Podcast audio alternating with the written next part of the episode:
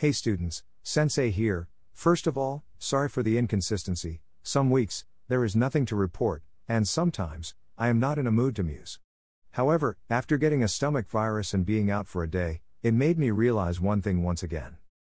Trading time for money is a bunch of crap, that helped me once I woke up and booted up my computer. As for me, I have been doing more accountability practices and to make sure that I trade my process. Right now, for me, what I want again more than ever is autonomy and freedom. To do that as it stands right now, I need a year off of no work and no bills, and I have come up with that number, which is 60,000.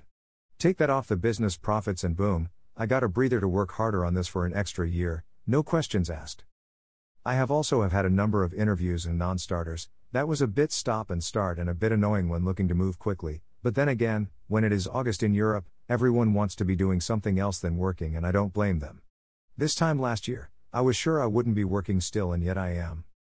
So my goal is still the same for the end of the year retire early. I have 4 months and a day before I am 31. Just like when I was 30, I put pressure on myself to change and do something about it. The difference between then and now is that now I have more than zero craps to give. I am more cynical about work, but very optimistic about life outside of work, and that I want autonomy for my family and I now more than ever.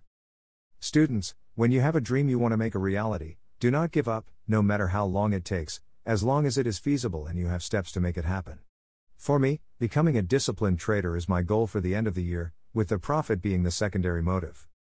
I will also aim to be more consistent with my posts, I will aim for twice a week. Until next time, take care, students. Sensei out.